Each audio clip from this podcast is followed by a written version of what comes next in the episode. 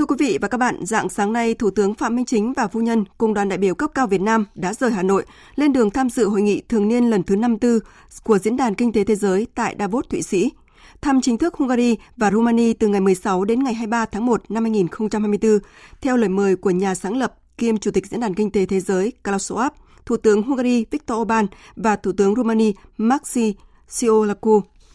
Hội nghị thường niên lần thứ 54 của Diễn đàn Kinh tế Thế giới diễn ra từ ngày 15 đến ngày 19 tháng 1 có chủ đề Tái thiết lòng tin.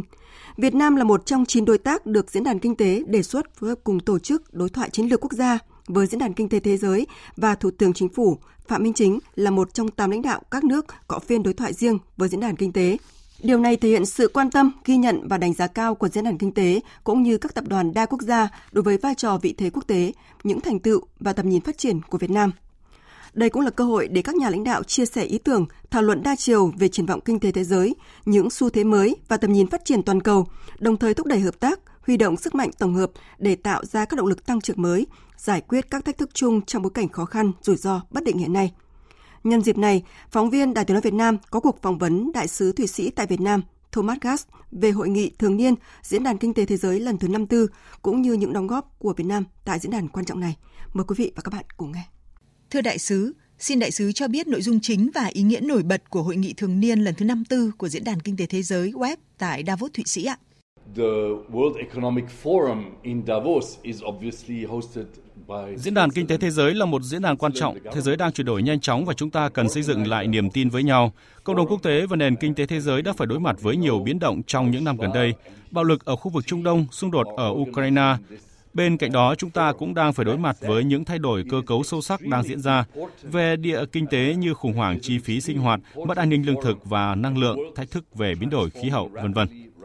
Diễn đàn Kinh tế Thế giới là nơi lãnh đạo các quốc gia và chính phủ, lãnh đạo khu vực tư nhân, đại diện cho lĩnh vực giáo dục và xã hội dân sự cùng dành thời gian để suy ngẫm và tìm kiếm giải pháp chịu trách nhiệm về việc thực thi tầm nhìn chung như mục tiêu phát triển bền vững và thỏa thuận khí hậu Paris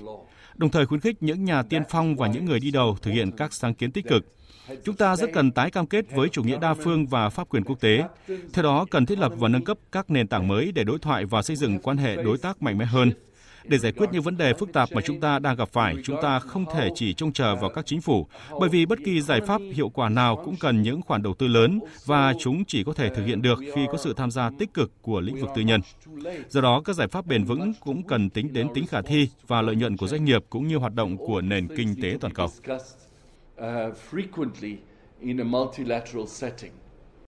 Vâng thưa đại sứ, phái đoàn cấp cao Việt Nam do Thủ tướng Phạm Minh Chính dẫn đầu sẽ tham dự hội nghị web lần thứ 54. Đại sứ kỳ vọng gì về đóng góp của Việt Nam tại hội nghị lần này ạ?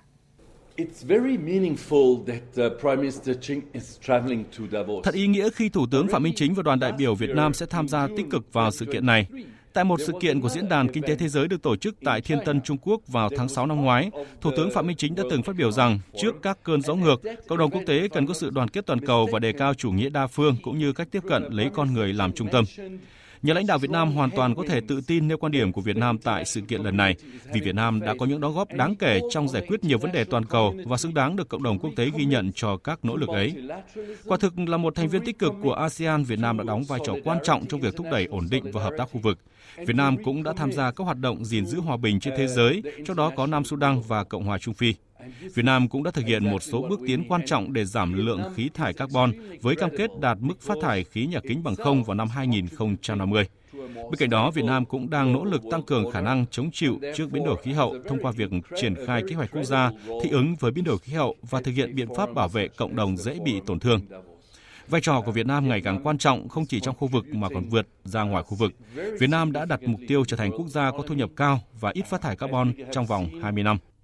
Một điều quan trọng nữa là Việt Nam có tâm thế sẵn sàng duy trì đối thoại và chia sẻ với cộng đồng quốc tế về cách tiếp cận, quan điểm và kinh nghiệm trong hội nhập toàn cầu và phát triển kinh tế xã hội.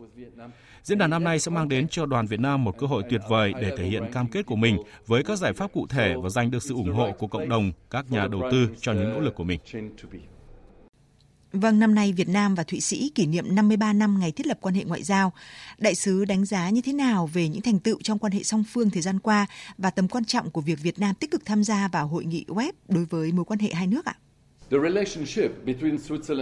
Thụy Sĩ và Việt Nam có một mối quan hệ truyền thống nồng ấm và ngày càng sâu sắc. Thụy Sĩ là một trong những nước phương Tây đầu tiên chính thức công nhận nước Cộng hòa xã hội chủ nghĩa Việt Nam vào năm 1971. Quan hệ hai nước đã có những bước phát triển rất năng động với trọng tâm dần chuyển từ hợp tác phát triển kinh tế sang giao thương, đặc biệt là giữa khu vực kinh tế tư nhân hiện đang phát triển mạnh mẽ. Thụy Sĩ hoan nghênh những tiến triển tích cực trong đàm phán hiệp định thương mại tự do giữa Hiệp hội Thương mại Tự do châu Âu EFTA và Việt Nam. Khi có có hiệu lực, hiệp định này sẽ tạo ra một khuôn khổ thuận lợi, mở đường cho tăng cường đầu tư trực tiếp của Thụy Sĩ vào Việt Nam, cũng như thúc đẩy thương mại song phương. Chính sách đối ngoại và môi trường kinh tế của Việt Nam rất năng động, rất nhiều quốc gia đang mong chờ nâng cấp quan hệ đối tác với Việt Nam và tôi đặc biệt mong muốn mối quan hệ giữa Việt Nam và Thụy Sĩ sẽ được nâng cấp trong thời gian tới.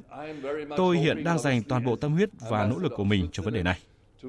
Các mặt hàng xuất khẩu chính của Thụy Sĩ sang Việt Nam gồm dược phẩm, hóa chất, máy móc và cơ khí chính xác, trong khi mặt hàng xuất khẩu chính của Việt Nam sang Thụy Sĩ là các sản phẩm điện tử như là điện thoại di động, giày dép, dệt may và thủy sản.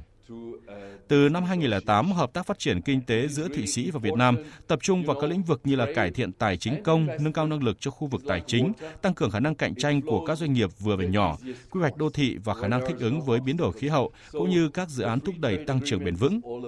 Trong lĩnh vực hợp tác học thuật, Quỹ phát triển khoa học và công nghệ quốc gia và Quỹ khoa học quốc gia Thụy Sĩ có mối quan hệ hợp tác chặt chẽ thông qua việc hỗ trợ các dự án nghiên cứu chung giữa Thụy Sĩ và Việt Nam. Hai bên vừa rồi chính thức thông báo đợt tiếp nhận hồ sơ đăng ký đề tài lần thứ hai thuộc chương trình tài trợ song phương dành cho các nhà nghiên cứu của hai nước ở tất cả các lĩnh vực khoa học khác nhau, với tổng mức tài trợ của Thụy Sĩ là 4 triệu franc Thụy Sĩ, tương đương 115 tỷ đồng, và của Việt Nam là 25 tỷ đồng. Nhiều lãnh đạo cấp cao của Thụy Sĩ đã sang thăm Việt Nam trong những năm gần đây. Gần đây nhất là vào tháng 6 năm 2023, Chủ tịch Quốc hội Liên bang Thụy Sĩ Martin Cardinas đã tới thăm chính thức Việt Nam và Chủ tịch Quốc hội Vương Đình Huệ đã chấp nhận lời mời thăm Thụy Sĩ vào năm 2024. Trong bối cảnh quan hệ hai nước phát triển tốt đẹp, diễn đàn kinh tế thế giới thường niên là cơ hội cho các cuộc gặp gỡ cấp cao giữa chính quyền hai nước và những vấn đề mà hai bên quan tâm được đề cập tại các cuộc gặp thường xuyên giữa lãnh đạo hai nước bên lề diễn đàn trong những năm vừa qua.